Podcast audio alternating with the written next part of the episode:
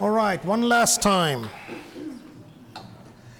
I just want to take this opportunity to thank the leadership for this opportunity. I love preaching, I love the process of sermon writing, and this is just fun for me. Thank you. And I was able to hear a lot of your stories. A couple of people have asked my um, sermon notes. I put all my sermons up as podcasts on iTunes. If you have iTunes in your country, then you can get it on iTunes. But if you have any other podcast server, you can get it through that because it's available on that and I put up all the sermon notes on my website, so it's all there. Feel free to email me comments, questions, jokes, anything, prayer requests. I would love to pray for you now that I know your face. This last session is on prayer. And I know all of you pray, so most of this, what we say today, will be just a review. Probably you'll learn nothing at the end of today. But in a sermon,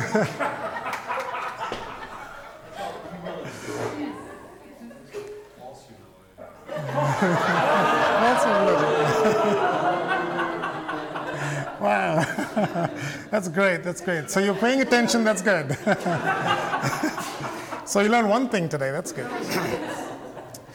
One of the greatest weapons that every Christian has at their disposal is prayer. Martin Luther said, I have so much business I cannot get on without spending three hours daily in prayer. John Wesley, in 53 years of ministry, wrote 200 books. He wrote dictionaries in four languages, 40,000 sermons. That's about 15 sermons a week. At the age of 83, he writes, I think I'm getting lazy these days. I can only wake up at 5:30 and read only 15 hours a day. He said, God does nothing but in answer to prayer, and he devoted two hours daily to prayer. This afternoon, in a sermon entitled The Fog Has Gone, we will look at the issue of prayer. I want to talk about five things about prayer. First, it's a discipline. Prayer is a discipline. It is a discipline that's a struggle for many people. It is a struggle for me. I'd rather read the Bible for eight straight hours than to have one hour of prayer. It is extremely hard for me to have an hour of prayer my thoughts go all over the place and it's extremely hard for me. We tend to have walk around prayers during the day, and that's good and fine, but at some point we have to sit down and spend time in prayer. We engage in spiritual warfare during prayer, so it is tiring. It's not like you're watching TV just mindless. It is tiring to pray, and it takes effort but it is a discipline. So when the disciples asked Jesus, Lord, teach us to pray, it means that prayer is something that is taught and something that is learned. Just like anything else you learn, you start with zero knowledge and then you build up the knowledge. So if you want to learn to play the guitar, you first know how to hold the pick, then you know where to put your fingers and which uh, string, and then how to hold the, the, the strings. Then you learn the major chords first, maybe a C, D, and E first. Once you've learned that, you practice a little bit, then you learn the minor chords, and then the major sevenths, minor sevenths, whatever. But since it is a learning, it is a discipline, it needs constant work. And if you're learning the guitar, you don't learn the guitar by practicing for 15 minutes once a month. That doesn't work. You've got to practice every day and build up on what you have learned before. And so, just like in any other field, discipline, prayer requires patience, persistence, and consistency. The second thing about prayer is persistence. There are two sides to this. In Luke chapter 18, there's a parable that says we have to be persistent in prayer. That's on one side. But then there's another verse, Matthew chapter 6, verse 7. Matthew chapter 6, verse 7. Let me read it for us. And when you pray, do not keep on babbling like pagans, for they think they will be heard because of their many words. So, on one side, we have to be persistent in prayer. On the other side, we should not be babbling. So, then how do we balance this? Babbling is mindless repetition, which you see in certain cultures that are doing it as a penance, for example. An example of persistence in prayer is when Jesus prayed three times in the Garden of Gethsemane, the almost exact prayer, Another example is 2 Corinthians chapter 12 when Paul said, Lord, take away this thorn. Three times he prayed. But then, how do you know when to stop and how do you know when to keep on going? Right? Paul said that he prayed three times and he stopped because God gave him an answer. But how do we know when to keep on going? We have to persist in prayer because God is not in a hurry.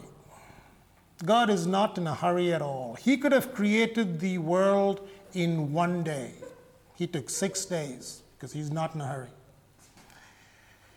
He doesn't need to answer our prayer right away. He can take His own sweet time because He's God, He can do whatever He wants. We have to persist in prayer. The answer to prayer can be yes, no, wait, or maybe. No, not maybe. Maybe is when we tell our kids, you know, we don't want to answer something right away, we'd say maybe. But yes, no, wait, and modify. Yes, no, wait, and modify. James chapter 4 and verses 2 and 3. James chapter 4, verses 2 and 3. You want something but don't get it.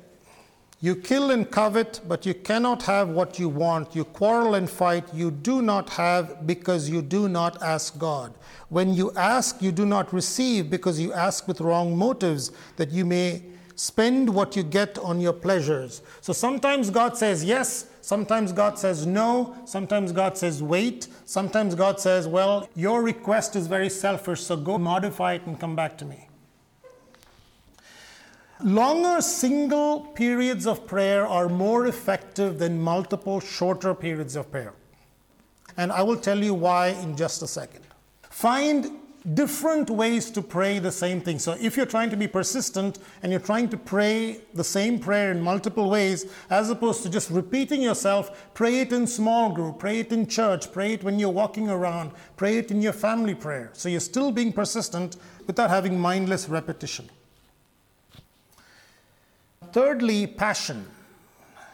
The disciples had no passion for prayer in the Garden of Gethsemane. Let's read a verse, James chapter 5, verse 16 and 17. Therefore, confess your sins to each other and pray for each other so that you may be healed. The prayer of a righteous man is powerful and effective. Verse 17 Elijah was a man just like us. He prayed earnestly that it would not rain, and it did not rain on the land for three and a half years. Elijah was a man just like us. He prayed earnestly. He prayed earnestly. And the word for earnestly is the same word for prayer. So it is as if he prayed with prayer. So he laid two layers of prayer, one on top of each other so to speak. So he prayed with passion. Hebrews chapter 5 and verse 7 says this about Jesus In the days of his flesh, he offered up both prayers and supplications with loud crying and tears to the one who was able to save him from death. Loud supplication and tears. So we need to have a passion when we pray. Well, how can I give you an example of having passion when you pray? What if, as you were driving back from home after a church service, you got into a car accident? Now, some of my illustrations, if you've noticed, are very graphic. And the reason for the graphic illustration is that those illustrations stick. Suppose you got into a car accident and your four year old son got hit. You rushed him to the hospital, and the doctors had to take him emergently into the operating room because there's a bleed in his brain. How passionate would you be standing outside the operating room? Would you just, Lord, I pray for that person to get saved? Kind of, you know. No. You would be crying. You would be passionate. Nobody has to give you a verse and say, oh, please be persistent in prayer. I mean, nobody has to tell you that. You're going to get this from God, right? That's the attitude. That's passion. That's passion. You don't necessarily have to make up passion. You don't necessarily have to have words for passion. When Hannah was praying for a child, she was praying without words. You don't need words for passion. You just need to have the Spirit stirring your soul for passion. What prayer requests do we need to be passionate about? Do we need to have passion for? How about all those things that we know are God's will? How about the conversion of people? How about when we are praying for the conversion of somebody, do we just pray, Lord, please save them? Or do we have the passion that, Lord, you have to give this just like we would pray outside the operating room? How about for spiritual growth of people? How about for the glory of God and the dishonor that happens around our countries of the honor of God? Why can't we pray with passion for all those things we know are God's will? The fourth thing is what I will call listening prayer. Listening prayer. Soren Kierkegaard, a Danish philosopher, said a man prayed, and at first he thought that prayer was talking, but he became more and more quiet until in the end he realized that prayer is listening. How many of us have heard this before? Listening prayer? Listening prayer? Perfect, perfect. Listening prayer is interactive prayer, and there are so many examples in Scripture. So let's turn to some of those examples. Genesis chapter 18 you see Abraham kind of groveling in the mud there. God tells Abraham that he's going to destroy the city of Sodom and Gomorrah. So Abraham says, Oh, what if there are 50 righteous people? And then God says, Yes, and 50 righteous people, then I will not destroy. So you are the great and mighty God. I'm sorry I'm asking you this again. How about if there are five less? Then God, so you see what's happening? There is interaction. There is interaction. Let's come to Genesis chapter 32. It's about the story of Jacob and how he sends his family across the brook and he is at Peniel where he met God and there the Bible says he wrestles with God. I mean that is an interaction. He wrestles with God and God finally touches his leg and makes him limp. There is an interactive prayer going on. How about Exodus chapter 32? This is where Moses is on the mountaintop having a phenomenal mountaintop experience, and as he comes down, he hears the sound of war, they thought. But then his assistant Joshua said, No, it's not the sound of war, it's the sound of rejoicing. They come down, there's a golden calf. He takes the two stones that God had written on, breaks it down, and then he has a conversation with God. This is the conversation. Exodus 32 30, the next day Moses said to the people, You have committed a great sin, but now I will go up to the Lord. Perhaps I can make atonement for your sin. So Moses went back to the Lord and said, Oh, what a great sin these people have committed. They have made themselves gods of gold. But now please forgive their sin, but if not, blot me out from your book you have written. The Lord replied to Moses, Whoever has sinned against me, I will blot out of my book. You see what happens? There is a conversation. Now, what if you're praying for something? How is God going to answer you? How is God going to answer you if you're asking God for something? Is He going to answer you through the Bible? He can, right? I mean, if you're asking Him a question about something that He can give the answer through the Bible, He will answer through the Bible. But what if it's something about your work that you're asking? Something about your house that you're asking Him asking from him. How is he going to say from your Bible in Zephaniah chapter 2, verse 3, fix the plumbing in your house? Mean, is that what he's going to say? So, how is God going to answer us when we pray? We need to listen to him. We need to listen to him. And that includes quiet listening, as in quiet, as in we are not talking kind of listening. The first time you do that, you're going to fall asleep. The first 10 times you do that, you're going to fall asleep. the next 20 times you do that, you're going to think of a million other things to do. Eventually, we will get to a point where we can hear God speaking to us. We can hear God speaking to us. Wait for answers and confirmations from God. David McIntyre wrote, Pray until you pray. And that's why I said earlier that it's better to have a longer time of prayer than short multiple times of prayer. I don't know how it is for you, but for me, when I come to pray, the first 10 minutes I am not praying. I am thinking about everything else that needs to be done. So, what I do is I keep my phone with me and I put it on airplane mode, turn on notes, and everything that I need to do for the first 10 minutes, I note it down. I'm able to let it go at that point. After that point, after the first 10 minutes, I'm free now to pray. So then you can pray. I still keep my phone with me because I'm also listening. As I'm listening to God during prayer, I can write down stuff that God tells me. Somebody asked me, Oh, how many times a day do you listen from God? And my answer was hundreds of times. Because once you do it often and you're able to recognize when God is speaking to you, you can do it all along, anywhere, as you're walking along.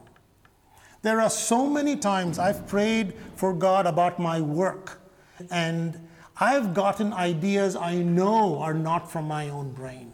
I know. I mean, it's just fantastic ideas that came out of the blue, popped into my brain. Wow, yes, I need to do that. I wouldn't have got it from the Bible because it's not there. Pray until you pray. The fifth thing is prayer changes. What does prayer change? How many of you think that prayer changes us? Prayer changes us, okay? How many of you think prayer changes circumstances? Okay, great. How many of you think prayer changes God? Let's read some verses. I wouldn't have read the verses if more of you all lifted your hands. but let's read some verses. Exodus chapter 32, verse 14.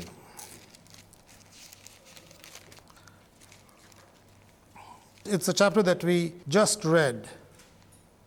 Verse 14 Then the Lord relented and did not bring on his people the disaster he had threatened. God changed his mind. How about Jonah chapter 3, verse 10? The Lord saw what they did and how they turned from their evil ways. He had compassion and did not bring upon them the destruction he had threatened. 2 Samuel chapter 24, verse 16. When the angel stretched out his hand to destroy Jerusalem, the Lord was grieved because of the calamity and said to the angel who was afflicting the people, Enough, withdraw your hand. And finally, for today, Jeremiah chapter 15 and verse 6. You who have forsaken me, declares the Lord, you keep going backward. So I will stretch out my hand against you and destroy you. I am tired of relenting. That means God relents multiple times. God has been relenting multiple times with the Israelites. So I guess God changes his mind. But let's read another verse Malachi chapter 3, verse 6. I, the Lord, do not change. Oops. So we have on one side, I, the Lord, do not change. And that makes sense to us. God doesn't change, right? He is the immutable God. But on the other side, God changes. How do we reconcile this? Can it be that one of them is not true? If one of them is not true, it is true that God doesn't change because He is God and He should not change. But how can we answer all these verses where it says God changes? So, this is the way we reconcile this. God does not change in his eternal plan, but he can change in the immediate present. God doesn't change in his eternal plan, but he can change in his immediate present. And let me give you an example. Now, just an aside. So, I'm going to give you this example, but I don't need the example to support the truth. Okay, the example clarifies the truth, but it doesn't need to support the truth. When we have arguments with people, there are arguments where people need the example to support the truth. So, for example, uh, well, all roads lead to the same God. Okay. Why do you say that?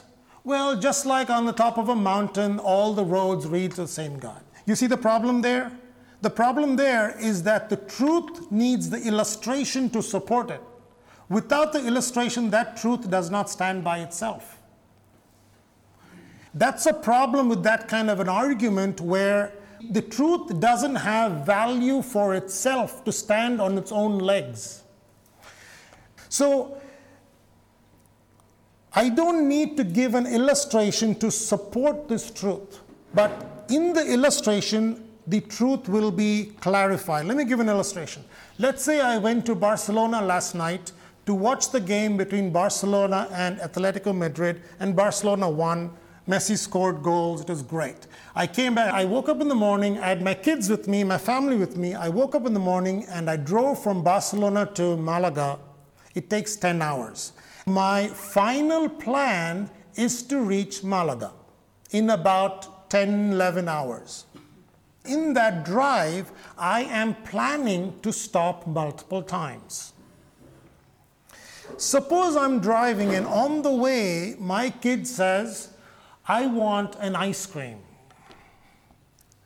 Have I changed my eternal plan? No. But I'm willing to change the plan in the immediate present.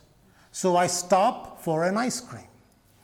But he can't say, Daddy, I want a camel. Well, I'm not going to get him a camel because that's not part of my will. So, just because God changes in the immediate present doesn't mean that you can ask Him something outside His will. You still have to ask within His will. Suppose I want a chocolate milkshake, and my son asks me, Daddy, can I have a chocolate milkshake? What do you think I'm going to do? Of course, I'm going to stop because he's asking me exactly what I want. When we ask God what He wants, when we ask Him exactly what His will is, He will give it to us. In the immediate present, God is willing to change. He will not change His final plan. I'm still going to get here to Malaga I'm not going to go to Turkey accidentally, you know, go to Turkey. I'm going to come here. That is the eternal plan. That is the big plan. But in the immediate present, I'm willing to change multiple times. Many people simply accept the will of God for what it is and say, okay, whatever is God's will, that's going to happen to me. That's not biblical. That is more Greek determinism that, okay, what's going to happen is going to happen. There's nothing I can do about it. That's not biblical. Bible prayers believed that they could move the mind of God and make things happen. So then, knowing that you can change the mind of God in the immediate present, what can you pray about? What can you pray about? Everything. Just pray about everything. As long as you're not asking God for a camel, pray about everything. I look at my calendar for the week. I go through day by day and I say, Lord, I pray for this, this, this, this. Just pray for everything. God can make things happen where there are closed doors.